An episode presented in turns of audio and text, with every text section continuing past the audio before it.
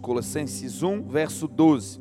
Dando graças ao Pai, que nos fez idôneos para participar da herança dos santos na luz, o qual nos tirou da potestade das trevas, em outras traduções vai dizer do império das trevas, e nos transportou para o reino do seu Filho amado. Em outras traduções, e nos transportou para o reino do Filho do seu amor, em quem temos a redenção pelo seu sangue a saber, a remissão dos pecados, o qual é a imagem do Deus invisível, o primogênito de toda a criação, porque nele foram criadas todas as coisas que há nos céus e na terra, visíveis e invisíveis, sejam tronos, sejam dominações, sejam principados, sejam potestades, tudo foi criado por ele e para ele. Ele é antes de todas as coisas, e todas as coisas subsistem por ele. Ele é a cabeça do corpo da igreja, é o princípio e o primogênito dentre os mortos, para que em tudo tenha a preeminência, porque foi do agrado do Pai que toda a plenitude habitasse nele. Amém? Oremos. Senhor Jesus, muito obrigado por mais uma vez nos dar a oportunidade de, como igreja, nos reunirmos para ouvir a tua voz. O que te peço agora, Senhor, fortalece a cada coração, abençoa a mente, Senhor, e nos dê agora a capacidade de absorção. Faz de nós uma boa terra aquela terra que vai receber a semente poderosa do Evangelho, do Reino de Deus, e que vai perseverar e que vai tratar essa semente de tal maneira que ela possa germinar e dar frutos e frutos que permaneçam. Senhor, que tudo aquilo que nos atrapalha nessa noite caia por terra que toda ansiedade, que toda distração, que toda demanda ou preocupação com o futuro, que nesse momento fique estancada, estagnada e que a nossa atenção e as nossas energias se voltem apenas ao Senhor. Seja agora o centro, Senhor, da mensagem. Seja agora o centro dos nossos olhares, seja agora o centro da nossa audição, seja agora o centro dos nossos pensamentos. Que em tudo o Senhor tenha a primazia, a preeminência, que em tudo o Senhor seja supremo nesse lugar. Que aconteça conosco o que João disse: importa que nós diminuamos e que o Senhor cresça. Usa-nos, Senhor, como um canal simples. Usa-me, Senhor, como um ministro simples do teu evangelho. Que agora tudo que é humano e débil em mim, que isso caia e que o Senhor aperfeiçoe o seu poder nas nossas fraquezas. A Ti, Jesus, e somente a Ti. Juntos nós te damos toda a honra, toda a glória e todo o louvor, em o nome de Jesus. Amém. Amém? Quando nós olhamos para os relacionamentos de Jesus, nós vamos perceber que Jesus teve relacionamentos variados, variáveis. Os relacionamentos de Jesus, eles eram variados na sua extensão, eram variados no grau de intimidade que ele tinha com as pessoas, era variado também no tempo de duração desses relacionamentos, era variado no que tange também a proximidade que ele tinha com as pessoas com as quais ele se relacionava, e isso tudo, essa variação, essa grande gama de relacionamentos que Jesus tinha, não era uma peculiaridade apenas dele, dos relacionamentos de Jesus, mas nós também podemos encontrar isso na minha e na sua vida. Os relacionamentos que nós temos, eles também são variados. Jesus, quando andou nessa terra, ele se relacionou de maneira duradoura com algumas pessoas. Algumas pessoas tiveram a oportunidade de caminhar com Jesus cerca de 33 anos. A sua família, o seu núcleo mátrio foi privilegiado porque caminharam com Jesus desde a sua mais tenra infância até que Jesus fosse crucificado e ali na cruz do Calvário entregasse a sua vida para nos salvar. Outras pessoas tiveram com Jesus um relacionamento instantâneo um relacionamento curto, um relacionamento de apenas cruzar o seu caminho. Foram pessoas que ouviram falar de Jesus e, porque ouviram falar, determinaram no seu coração que iriam aonde ele estava passando, como aconteceu com Zaqueu, que decidiu ir até onde Jesus estava entretanto não conseguiu por conta de uma multidão, então ele vai mais adiante e ele vai entrar em um lugar de intercepção. Ele vai entrar num lugar onde o seu caminho vai se cruzar com o caminho de Jesus.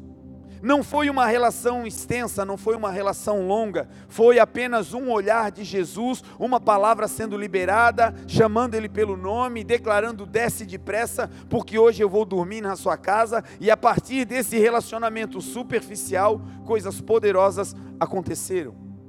Outras pessoas tiveram um relacionamento ainda menor, trocaram com Jesus poucas palavras como o ladrão da cruz, por exemplo, que teve um diálogo com o Senhor, que não durou mais do que 40, 50 segundos. As poucas palavras que aquele ladrão da cruz declarou para Jesus somavam-se duas ou três frases. E foi no final da sua vida, então, um encontro no momento da morte com o Senhor Jesus, e que logo a morte, logo a passagem dessa vida temporal, dessa vida natural para a eternidade, aconteceu na vida daquele ladrão, na vida daquele homem, e ali ele teve então um encontro com Jesus. Na minha e na sua vida também é assim, nós nos relacionamos com pessoas que essa relação é duradoura, a nossa família, por exemplo. Se nenhuma anormalidade nos acometer, o natural, o curso natural da vida é que nós tenhamos uma relação desde o nascimento até a partida com os nossos é, filhos, por exemplo. O curso natural da vida é você que é pai, que é mãe, é, ter a companhia dos seus filhos até você partir. O natural é os pais partirem antes dos filhos. Outros relacionamentos nossos serão diminutos. É gente que nós vamos encontrar num ônibus indo para o mesmo destino, ou talvez apenas serão companheiros no trajeto e que vão se sentar ao nosso lado, talvez vão receber de nós um bom dia, uma boa tarde, um cumprimento, talvez um aperto de mão e depois, quem sabe, nunca mais veremos essas pessoas que de certa maneira se relacionaram conosco naquele ambiente. Então, as relações são variadas, eram em Jesus e também são conosco. Mas o que faz a grande diferença, o que diferencia os relacionamentos de Jesus conosco e os nossos relacionamentos interpessoais, é que com Jesus, coisas poderosas aconteciam, independente da duração do relacionamento coisas extraordinárias aconteciam com as pessoas que cruzavam o caminho de Jesus e talvez nunca mais o veriam novamente. Nós seres humanos, nós temos uma regra inconsciente. E essa regra ela é norteadora para as nossas atitudes. Essa regra ela é uma regra implícita, ela não é uma regra clara, mas de maneira intuitiva, quase todos nós usamos essa regra quando é relativo a relacionamentos. E qual é a regra? A regra é que para nós darmos coisas valiosas às pessoas, esse relacionamento precisa ser íntimo. Para nós darmos algo valioso para alguém, essa pessoa precisa ter conosco intimidade e o seu relacionamento deve ser conosco também duradouro. Nós não damos coisas valiosas, geralmente, naturalmente, para pessoas que nós não veremos mais ou que até então não conhecíamos. E aqui reside a grande diferença entre os nossos relacionamentos e os relacionamentos de Jesus conosco. Essa regra, gente, na prática é simples de detectar. Quando alguém passa na sua casa e pede um prato de comida, pede um copo de água, ainda que você nunca tenha visto essa pessoa, a tendência natural é que você se compadeça. Se você tem aí um coração, se você no lugar de uma pedra tem um coração com sentimentos, você terá empatia por essa pessoa. E ainda que você não a conheça, você dará esse copo de água. Porque um copo de água é algo simples. E para dar coisas simples, pouca intimidade basta. Agora, se essa mesma pessoa que pediu um copo de água te pedir o seu carro emprestado, ou te pedir para morar com você, a probabilidade da resposta ser negativa é alta. E por quê? Porque internamente essa regra está operando. Para dar algo simples, pouca intimidade basta. Mas para emprestar algo de valor ou para trazer para o nosso relacionamento de fora íntimo, o grau de intimidade e o nível de conhecimento também precisa ser elevado. As crianças, elas aprendem de maneira incipiente, elas aprendem a utilizar essa regra. Não sei se você já fez parte disso, mas é provável que você reconheça essa regra em prática quando você precisa dela. Geralmente, crianças, quando ganham um presente, a ideia delas é: se o presente é legal, ir para a rua, compartilhar, brincar com outras crianças. E eu me lembro que na minha época de infância, o presente mais top das galáxias era ganhar uma bicicleta. E quem ganhava uma bicicleta naquela época se tornava o centro das atenções no núcleo das crianças. Era um, era um grande evento ter uma bicicleta. E eu me lembro que quando alguém ganhava uma bicicleta, ficava todo mundo olhando ele passear com aquela bicicleta pela rua. E todo mundo ficava até vibrando, olha que linda, olha que bonita, até que ele parasse a bicicleta. E quando ele parasse, todo mundo corria para perto e logo vinham aqueles pedidos. Qual era o pedido? Deixa eu dar uma voltinha. Deixa eu participar aí desse negócio. Deixa eu ver se é legal. Deixa eu ver se é boa mesmo. E as crianças, quando saem com algo novo, recebem recomendação dos pais. Os pais naturais dizem: cuida, filho. Os pais mais é, prudentes, para não dizer suvina, mão fechada, muquirana. A recomendação desses pais vai além, é não deixa ninguém andar nesse negócio. Não empresta isso para ninguém. E aí então a criança está ali com aquela informação. E aí essa regra vai entrar em ação.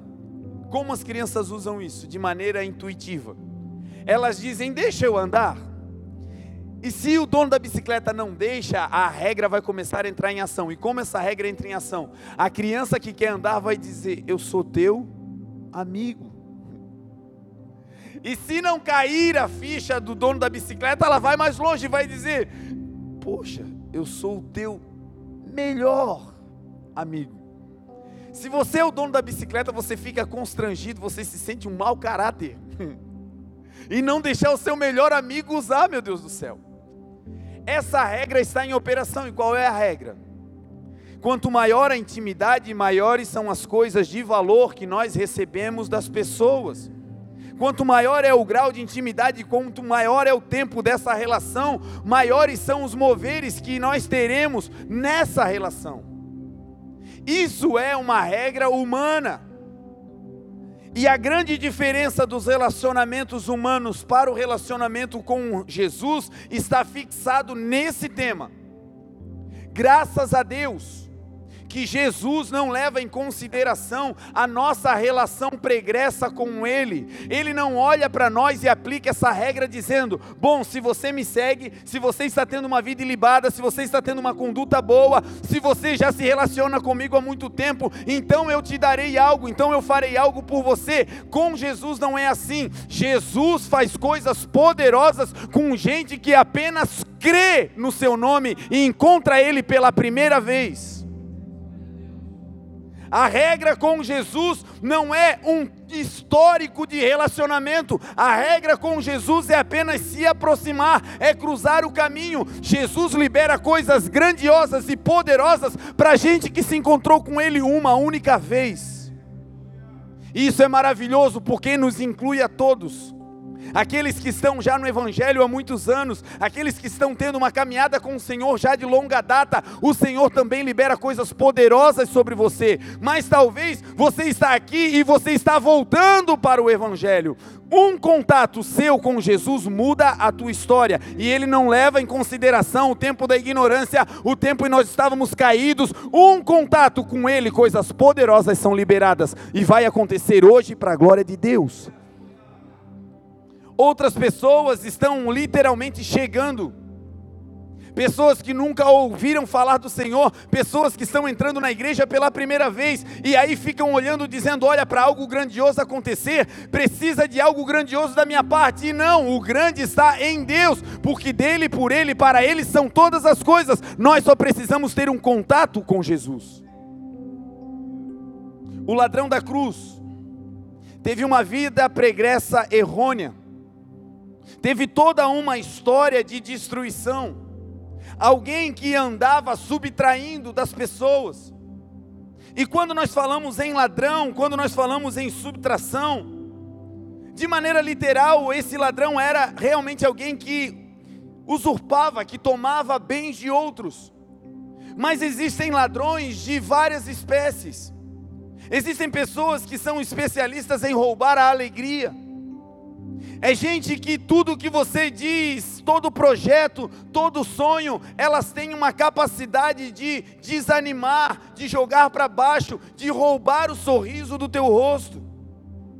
Existem ladrões que são ladrões do equilíbrio emocional. Gente que só de estar perto da raiva Gente que quando chega carrega um espírito de confusão, o equilíbrio do lugar vai embora, é um espírito de contenda, é um diz que me disse, ele rouba a alegria do lugar. Agora a bondade de Jesus qual é? É que não precisa fazer uma faculdade, é que não precisa ir para um retiro com Ele. Um único encontro sincero com o Senhor muda a vida de qualquer ladrão da terra. Esse ladrão que estava na cruz do Calvário olhou para Jesus e disse: Senhor, lembra-te de mim quando tu entrares no reino do teu Pai. Um único encontro, uma única troca de palavras que não durou mais do que 30 segundos. A frase desse homem está escrita, eu estou recitando ela. A conversa dele com Jesus foi apenas essa: Senhor, lembra-te de mim. E acabou. Todo um passado de erros todo um passado de dificuldades, todo um passado de subtração, caíram por terra com uma única frase: Senhor, lembra-te de mim. E Jesus olha para esse homem nesse único contato que eles tiveram e vai liberar algo poderoso sobre a vida desse homem. O que Jesus vai dar para ele? O que de mais valioso existe nos céus e na terra? E o que é a salvação? O texto vai dizer que Jesus olha para ele e diz: Ainda hoje tu estarás comigo no paraíso. Ele ia para um lugar raso, para um lugar de tormento, para um lugar de destruição, mas um contato com Jesus mudou a sua história. E graças a Deus por isso, que Jesus não vê o nosso mérito na relação para nos dar algo Jesus não vê o tempo de relacionamento. Depois que nós nos relacionamos com Ele, depois que nós o aceitamos, é óbvio que a intimidade vai aumentando e com a intimidade nós vamos ganhando sim coisas mais valiosas do Senhor. É também verdade que o tempo de duração da nossa relação com Cristo, depois do primeiro contato, é extremamente importante. Foi Jesus quem disse: aquele que perseverar até o fim, esse será salvo. O que ele estava dizendo não é apenas me encontrar e ir embora, ele estava dizendo: a cura pode ser instantânea, a porta aberta pode ser instantânea, a limpeza da lepra pode ser instantânea, mas a salvação é perseverança. Ele estava dizendo: tempo de relação comigo também é importante, mas isso tudo é depois. No primeiro contato, ele diz: venham como vocês estão. Jesus foi aquele que abriu a porta da sua casa quando ele não, quando nós não o conhecíamos. Jesus foi aquele que emprestou o que de mais valioso tinha. A sua graça e o seu espírito colocou em nós quando nós ainda não o conhecíamos. E isso, gente, é poderoso. Mas nós entramos em um outro certame agora. Se Jesus faz coisas poderosas no primeiro encontro, sem levar em consideração a vida pregressa, basta cruzar o seu caminho, o que é então que deflagra esse poder de Jesus na vida de alguém? Porque nem todo mundo que cruzou o seu caminho recebeu algo da parte de Jesus. Nem todo mundo que estava no ambiente em que Jesus estava foi ministrado e recebeu aquilo que desejava. A Bíblia é repleta de situações onde pessoas foram conversar com Jesus, esperando receber algo e receberam de Jesus um ensino. Não receberam materialmente o que necessitavam, mas receberam uma instrução. E outras pessoas receberam do Senhor apenas uma resposta, e essa resposta não deflagrou um poder, foi apenas um ensino. Então, o que é que faz com que o poder de Jesus seja liberado na vida de alguém? Já entendemos que não é o tempo de relacionamento, não é o grau de intimidade, então o que é? O que faz com que o poder seja liberado da parte de Jesus sobre a nossa vida é a fé. O que faz com que um cruzamento de estradas, de circunstâncias que vão nos fazer bater de frente com Jesus e dele sair poder que mude a nossa história é a fé, é a crença.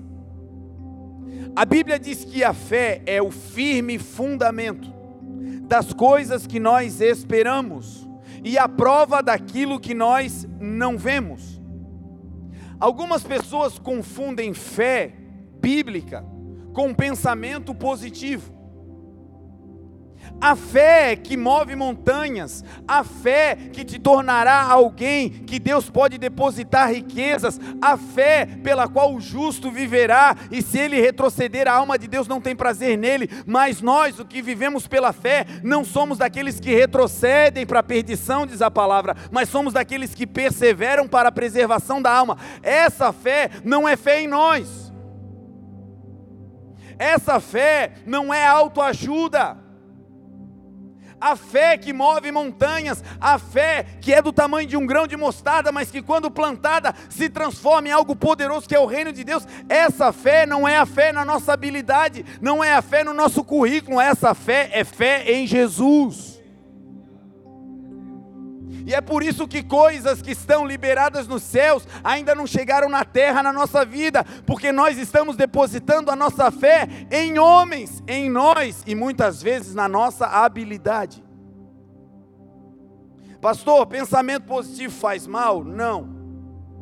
Mas pensamento positivo não move a mão de Jesus pensamento positivo não traz para a terra a vontade dos céus.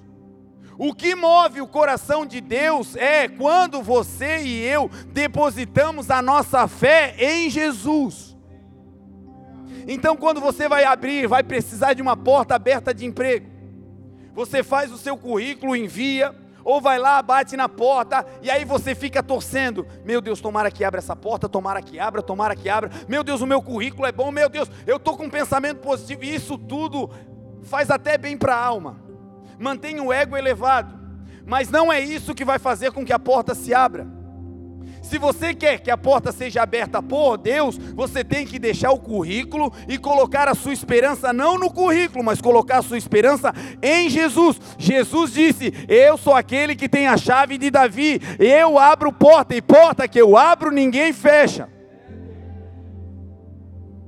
Então você vai entrar numa cirurgia o teu caso é grave ou de alguém que você conhece, o diagnóstico é irreversível, não tem mais possibilidade terapêutica, a medicina disse, não tem mais o que fazer, ele já entrou num estágio de nível de conforto, agora o medicamento é apenas para não sentir dores, e aí você tem pensamento positivo, não, vai ser curado, vai ser curado, vai ser curado.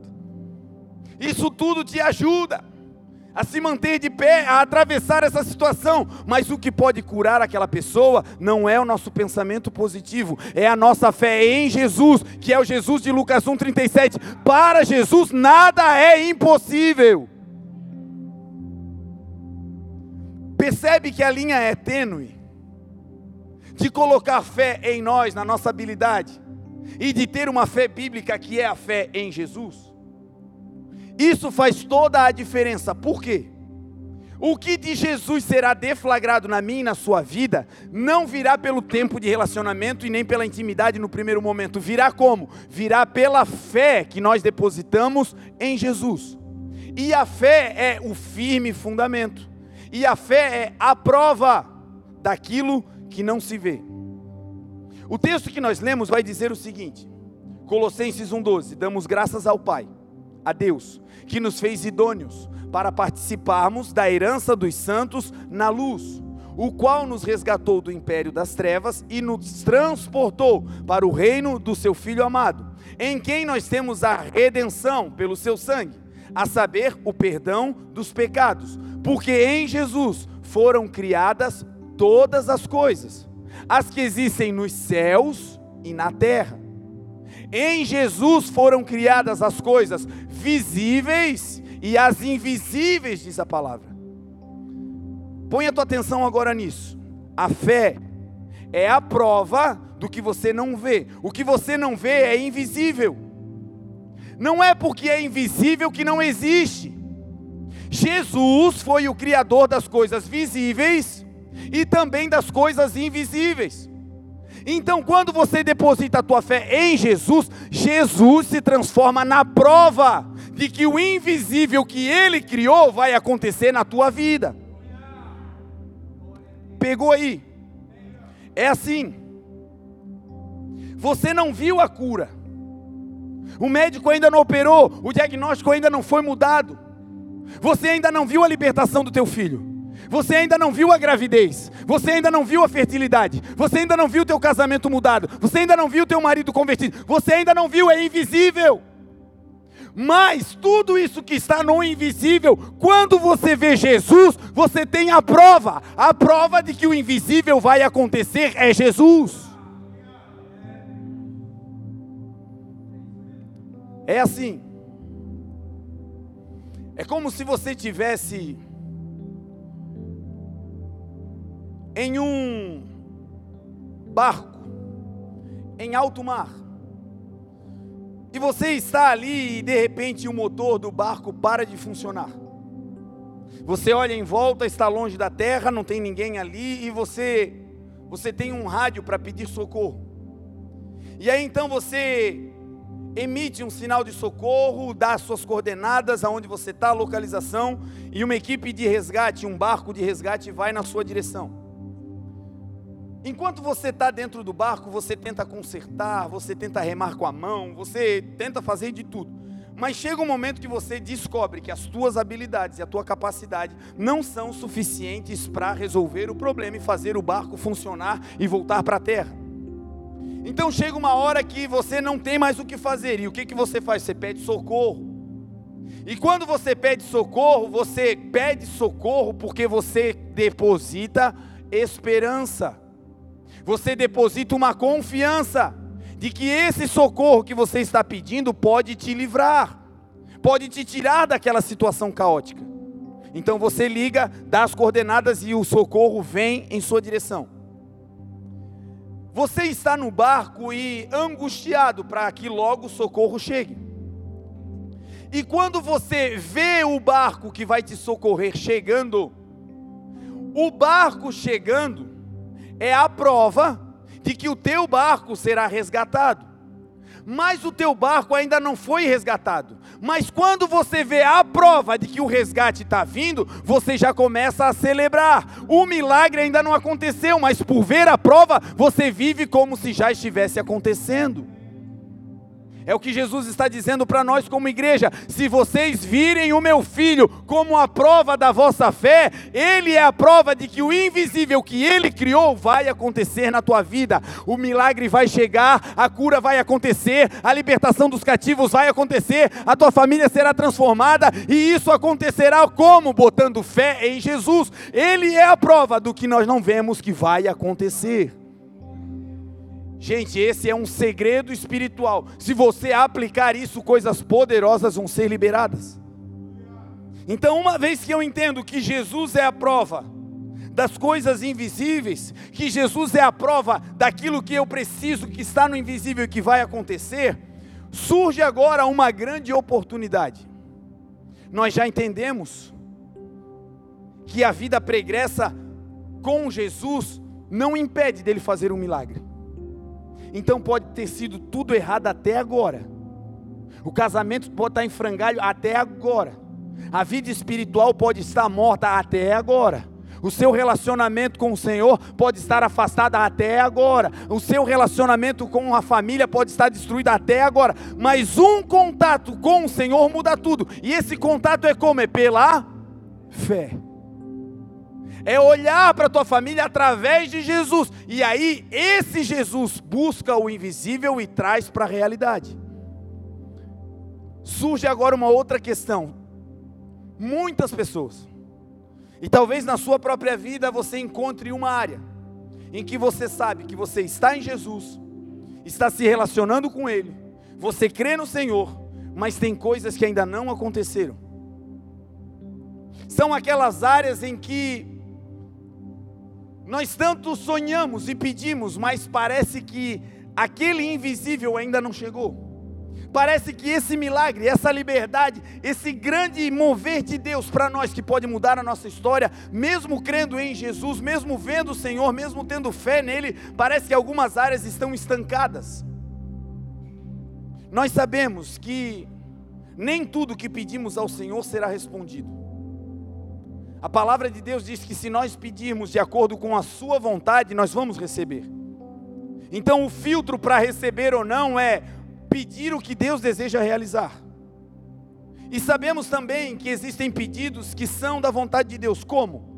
Você recebeu uma palavra que iria às nações e as nações ainda não aconteceram, mas você sabe que Deus te quer lá. Então, ainda não aconteceu, mas você sabe que é a vontade de Deus. E você está orando, mas ainda não aconteceu.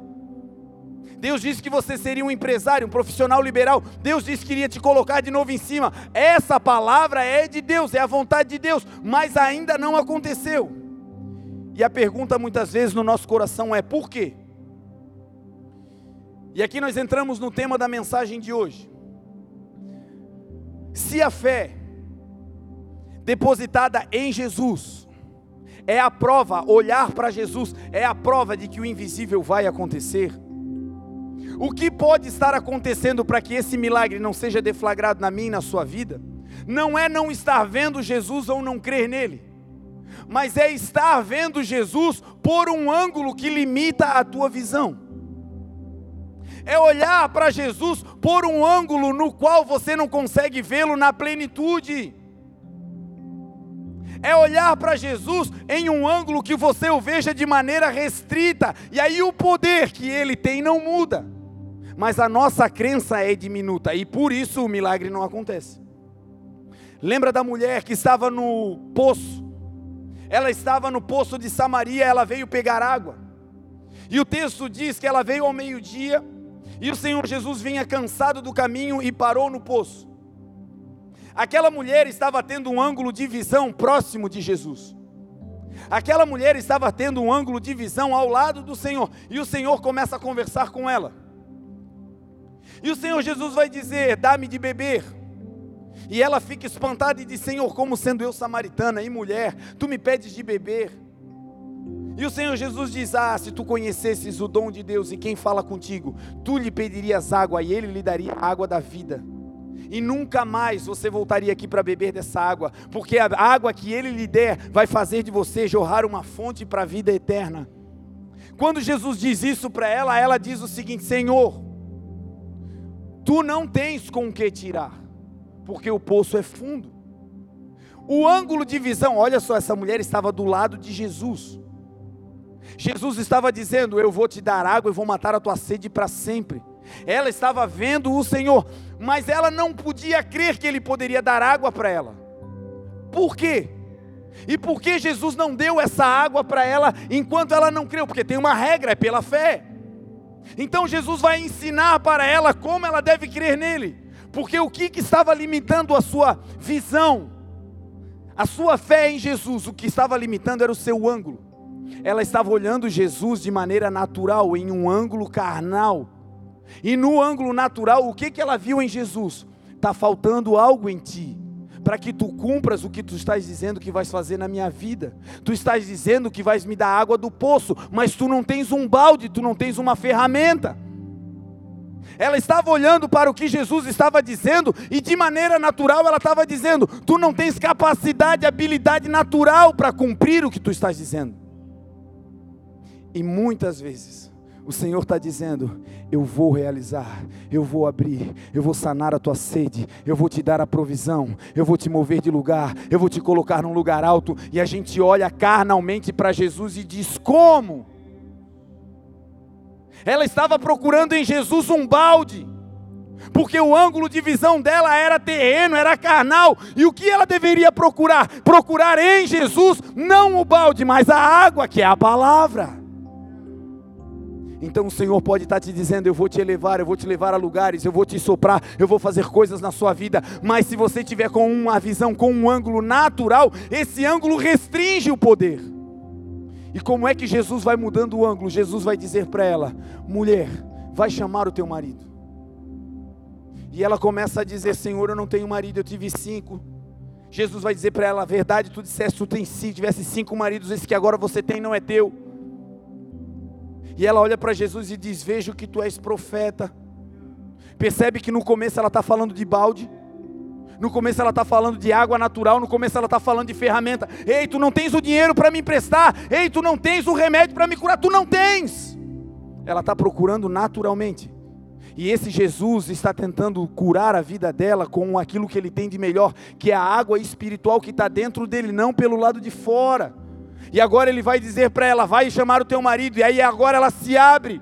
E Jesus vai dizer para ela: agora Tu estás falando em verdade. O que, que é a verdade? A verdade é o mundo espiritual. Esse mundo aqui é passageiro, esse mundo aqui é finito, mas o mundo espiritual é a verdade. Quando ela fala em verdade, os olhos espirituais se abrem. E quando se abrem, ela vê não apenas a falta da ferramenta, agora ela vê o que Jesus é por dentro. Ela diz: Tu és profeta.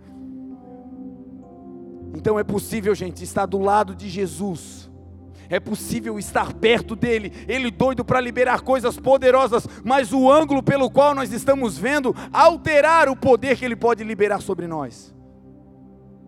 Um outro ângulo que pode dificultar o acesso à liberdade do poder de Jesus sobre nós é quando nós estamos vendo Jesus à distância. É quando o ângulo pelo qual você está vendo Jesus é um ângulo distante. A primeira coisa que acontece quando você vê algo distante é que você, a sua visão, ela minimiza o tamanho daquilo que você está vendo. Quem olha Jesus de longe acha que é normal.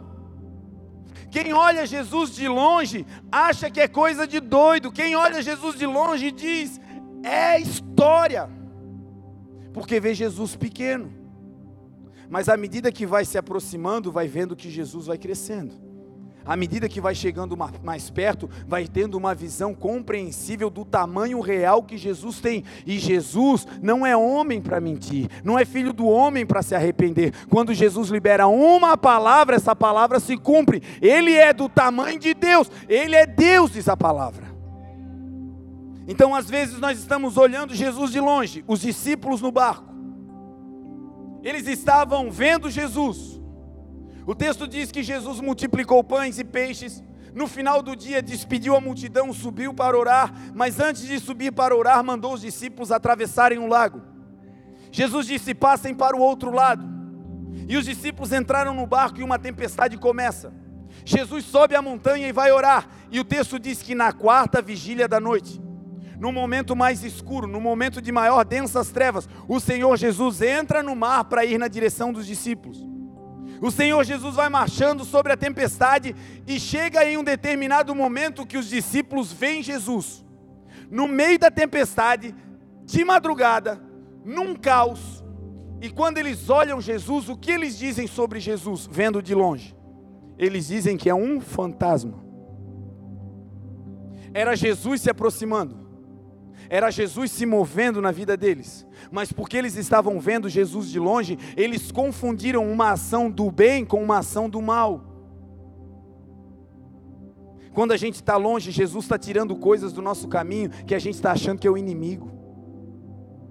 Quando a gente está vendo Jesus de longe, tem portas se fechando, tem trovoadas, tempestades, vento contrário, e parece que é um levante do inimigo, quando não, é só porque ele está longe. Quando ele se aproximar, você vai ver, sempre foi Jesus. Quem é de Deus, o maligno não toca. Todas as coisas cooperam para o bem, para o bem, para o bem daqueles que amam a Jesus e são, chamados segundo o seu propósito.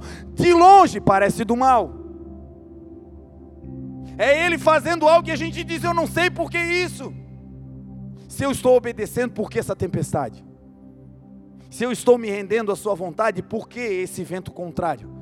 Se eu estou fazendo o que ele me pediu para fazer, por que essa escassez? Por que esse abandono? Por que essa traição? Por que esse esquecimento? Por quê? Talvez você não tenha os porquês para essa resposta, mas você vai ter os praquês dessa resposta todas as coisas estão cooperando para o teu bem, para o teu crescimento, para uma experiência sobrenatural, para uma maturidade de fé, para uma vida espiritual equilibrada, para um dia ser uma referência dizendo: Eu já passei por tempestades e o Senhor foi comigo. Então, de longe, gente, a primeira dificuldade é que ele fica pequeno. E Jesus é grande. Salmo 48 vai dizer: Grande é o Senhor e muito digno de louvor, na cidade do nosso Deus e no seu santo monte. Jesus é maior do que os nossos problemas, é maior do que as nossas dores, é maior do que as nossas mazelas. Jesus é maior que tudo, Jesus é grande. E se esse problema está maior do que a visão que você tem de Jesus, o segredo é mude o ângulo, chegue mais perto, te afasta do problema e se aproxima de Jesus, e você vai ver que esse gigante não se compara ao teu Deus. Uma outra coisa que acontece quando estamos distantes do Senhor é que essa distância que nós estamos dele, esse ângulo de visão distante, permite com que muitas coisas entrem, fiquem no caminho, se interponham entre nós e Jesus.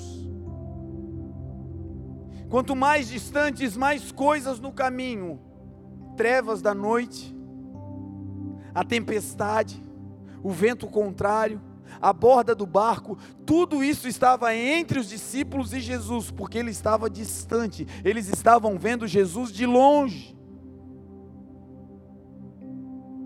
Quantas vezes, irmãos, pela distância nós colocamos o emprego na frente, o trabalho na frente, as metas na frente, as dores na frente, o cansaço na frente, a fadiga na frente, o medo na frente, o trauma na frente. E tudo isso são coisas que existem. O mar revolto não era fantasia dos discípulos, era real. O perigo de morte não era fantasia ou trauma dos discípulos ou milindre deles, não, era real, tudo isso estava ali. Mas como isso tudo ia sair dali quando eles mudassem o ângulo e se aproximassem de Jesus? A tempestade continuaria, mas não entre eles e Cristo. E aqui está o segredo. Vamos correr para Ele até que as tempestades saiam do nosso meio. Vamos correr para Ele até que o medo e os traumas saiam do nosso meio. Vamos correr para Ele. Vamos mudar o ângulo de visão e se aproximar dele e ver Jesus do tamanho que Ele é. A Bíblia diz que Jesus é o nosso pastor, igreja. E com Jesus nada nos faltará. Talvez hoje você esteja em uma dificuldade que o homem não pode ajudar. Talvez hoje você esteja em uma dificuldade em que o mundo natural não pode resolver o seu problema. Mas a solução está em algo simples: mudar o ângulo de visão. Se ele estiver longe, tiver coisas na frente, vamos tirar tudo da frente e correr para Jesus. Hebreus 12 vai dizer: Portanto, nós que estamos rodeados por uma densa nuvem de testemunhas, deixemos de lado todo o embaraço deixemos de lado tudo que nos atrapalha, tiremos do caminho tudo que nos atrapalha, e o pecado que tão de perto nos rodeia, e corramos com paciência a carreira que nos está proposta, olhando firmemente para Jesus, que é o Autor e o Consumador da nossa fé. Quando nós estamos distantes, às vezes nós não temos força para chegar perto. E quem sabe essa seja a sua a sua dor. Você deseja parar com isso que te afasta do Senhor, mas você já não consegue mais. Você deseja deixar o Senhor em, em um lugar de prioridade na sua vida, mas a distância que você e Jesus estão, você não consegue mais romper, não consegue mais vencer. Os homens diriam: se você quer, se aproxime. Se ele quer, que venha para perto. Se ele deseja, que se achegue. Agora, graças a Deus que Jesus não é homem. Se você não tem mais força para chegar, sabe o que ele faz? Ele começa a liberar palavras que vão mudando o teu coração, e aquilo que era medo vai se transformar em ousadia. Jesus diz para os discípulos: Sou eu. Vocês estão me vendo de longe, mas continuo sendo eu. Eu estou pequeno na visão de vocês, mas eu continuo sendo Deus, sou eu. Jesus. O Jesus que com uma palavra estanca o medo. Eles estavam apavorados, mas uma palavra de Jesus bota o medo embora. Aqueles discípulos agora são tomados de ousadia. E um deles vai vencer a primeira barreira, vai tirar o primeiro embaraço da frente dele e do Senhor. E qual é? A borda do barco. Pedro vai dizer: Senhor, se és tu, perceba o texto. Eles viram Jesus, mas viram de longe, porque viram de longe, acharam que era um mover do mal. E agora Jesus está falando mas porque ele está longe, mesmo ouvindo a palavra e querendo obedecer, existe um medo. Ei, olha para mim. Tem coisas que você vai obedecer, e obedecendo você ainda terá algumas dúvidas no coração. Tem decisões que você vai tomar em fé, debaixo da palavra, mas você ainda vai fazer dizendo: Meu Deus, será que eu estou certo nisso aqui? Será que eu não estou doido de dar esse negócio? Será que eu não estou doido de me. Será que não é coisa da minha cabeça, Senhor? Pedro recebe a palavra, mas porque Jesus estava distante, o texto vai dizer que ele diz assim: Senhor, se és tu, esse se és é dúvida. Esse se és é, eu não consigo te enxergar direito, eu não estou te vendo bem, tu ainda estás distante, mas eu reconheço a tua voz.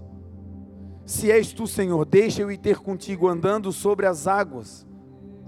E agora Pedro vai vencer a primeira barreira, vai tirar o primeiro problema entre ele e Jesus, e ele vai andar na água. E o ângulo de visão de Pedro agora vai começar a mudar. Ele não vai mais ver como os discípulos que estão no barco. Ei, eu quero profetizar sobre a tua vida. Essa ousadia de fazer algo que ninguém fez vai te dar um ângulo de visão que os demais não têm. Essa tua ousadia de seguir a Jesus vai te fazer ver Jesus de uma maneira que aqueles que estão no barco ainda não estão vendo. E você, por essa ousadia e por essa fidelidade, por essa obediência, vai ser o responsável para levar Jesus para o barco, para aqueles que não saíram. Crê no Senhor Jesus, e será salvo tu, e não somente tu, mas toda a tua casa. Tem gente que está aqui recebendo palavra para voltar para casa e levar Jesus para esse barco, e levar Jesus para a empresa, e levar Jesus para a família, e levar Jesus para aquele bairro, para aquela nação, e levar Jesus para onde for. Aqueles que estão no barco vão ver Jesus por causa da ousadia daqueles que saíram. Pedro sai e o ângulo de visão começa a mudar. Quando ele começa a ver Jesus do tamanho que Jesus realmente é, ele começa a flutuar sobre os problemas. O problema está ali, a tempestade está ali, mas agora a tempestade não pesa mais no coração de Pedro. A dívida ainda está ali, a dor ainda está ali, o abandono ainda está ali, mas não pesa mais. Agora você está leve debaixo da palavra e olhando pelo ângulo certo, se aproximando de Jesus.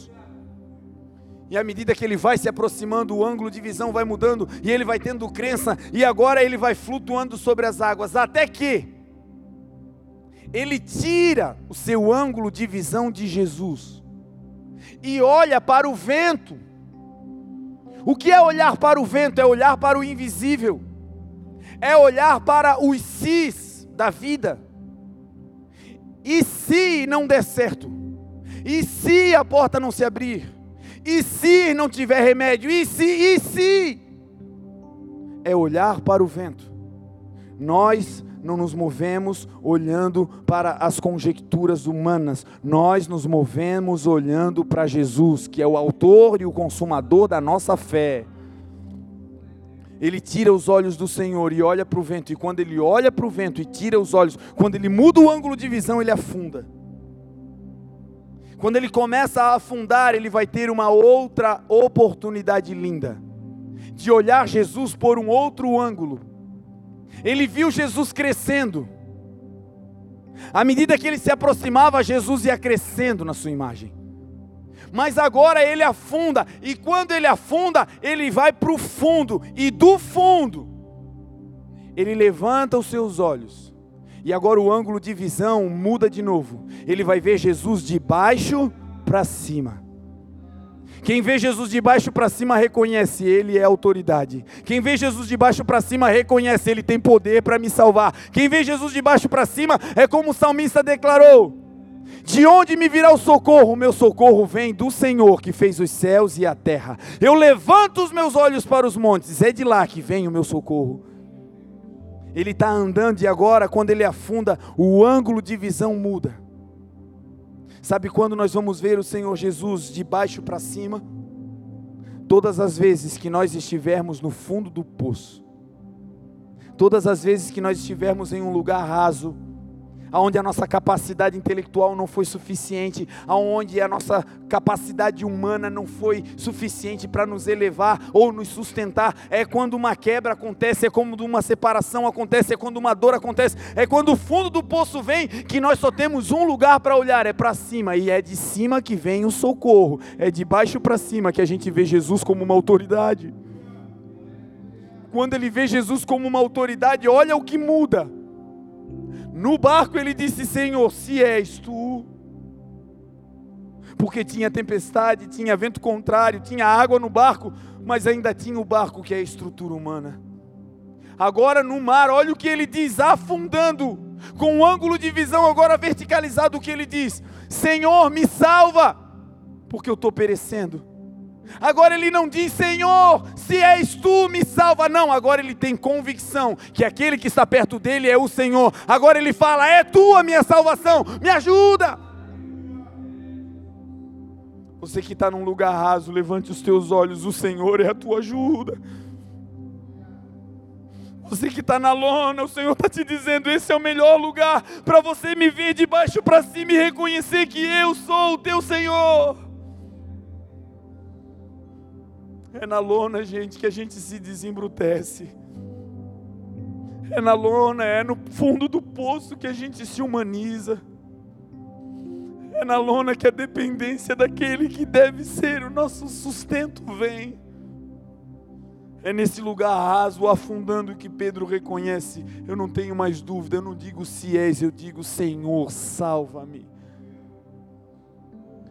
Quando a gente vê Jesus de baixo para cima, algo poderoso acontece. Esse ângulo de visão nos aproxima de Jesus ao ponto exato de Jesus não precisar dar um passo para nos salvar. Quando Pedro afunda, o texto diz que Jesus não andou na direção dele. Quando ele afunda e reconhece que ele, Jesus, é o Senhor e olha de maneira vertical, olha de baixo para cima, quando ele reconhece isso tudo, o texto diz que Jesus estende a mão. Porque quando nós reconhecemos que Ele é o Senhor, é porque nós estamos perto o suficiente para recebermos um toque. No começo era a palavra, sou eu. No começo era a palavra, vem mas agora por reconhecer que Ele é o Senhor tem um prêmio, ainda que num lugar raso você terá um toque. As maiores experiências da Bíblia vieram em momentos de caos. Eu quero dizer para você, não te apavore no meio desse caos, não te apavore no meio desse furacão. As maiores experiências com Jesus virão no olho desse furacão para a glória de Deus. Aleluia. Jesus levanta Pedro. E mais uma vez o ângulo de visão dele vai mudar. No começo viu Jesus de longe, depois começou a ver Jesus de mais perto, depois viu Jesus de baixo para cima quando afundou. E agora Jesus o toma das águas e o texto diz que os dois vão para o barco. Agora Pedro vai ver Jesus por um outro ângulo, ele vai ver Jesus de lado. Ver Jesus de lado significa ele não é apenas Deus, mas ele é um Deus amigo. Ele é socorro bem presente na hora da angústia. Ele não é apenas um Deus em um pedestal, ele é Emanuel, ele é Deus conosco. Ele é um Deus que anda do nosso lado. Ele disse: Eu vou estar com vocês todos os dias. Enquanto houver céus, enquanto houver terra, enquanto houver fôlego dentro de você, você vai poder olhar para o lado e dizer: Jesus está comigo. Essa visão de ver Jesus de lado foi o que Jesus disse para os discípulos quando estavam indo embora. Jesus, ao partir, disse: Eu não chamo mais vocês de servos,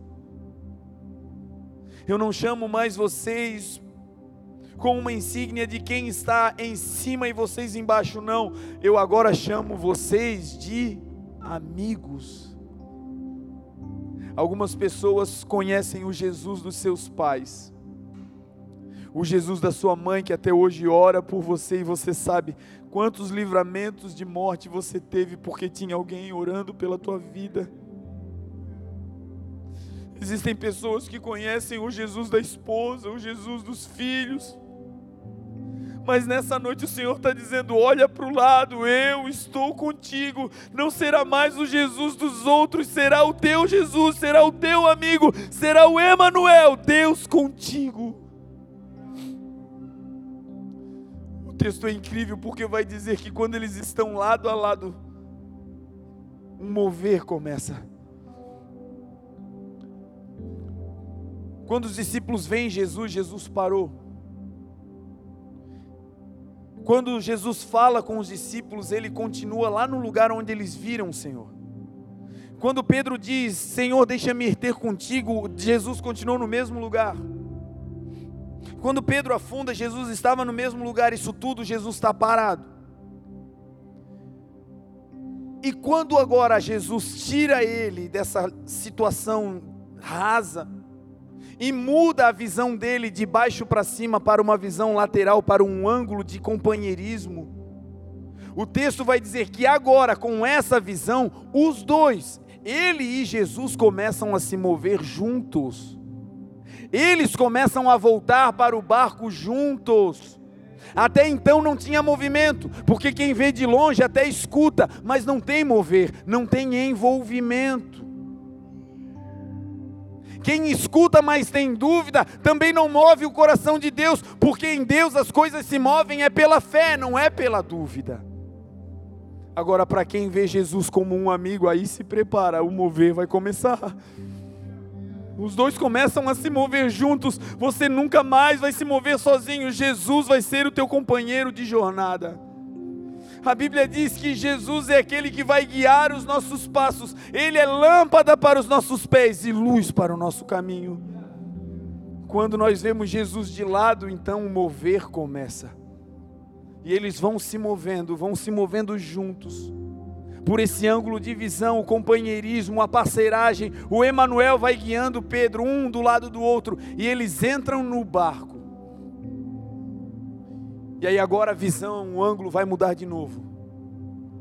Quando eles entram no barco, não apenas Pedro vai ver Jesus como alguém companheiro, mas todos aqueles que estavam vendo a cena de dentro do barco pela zona do medo agora também vão receber a dádiva de ver Jesus como um companheiro de jornada.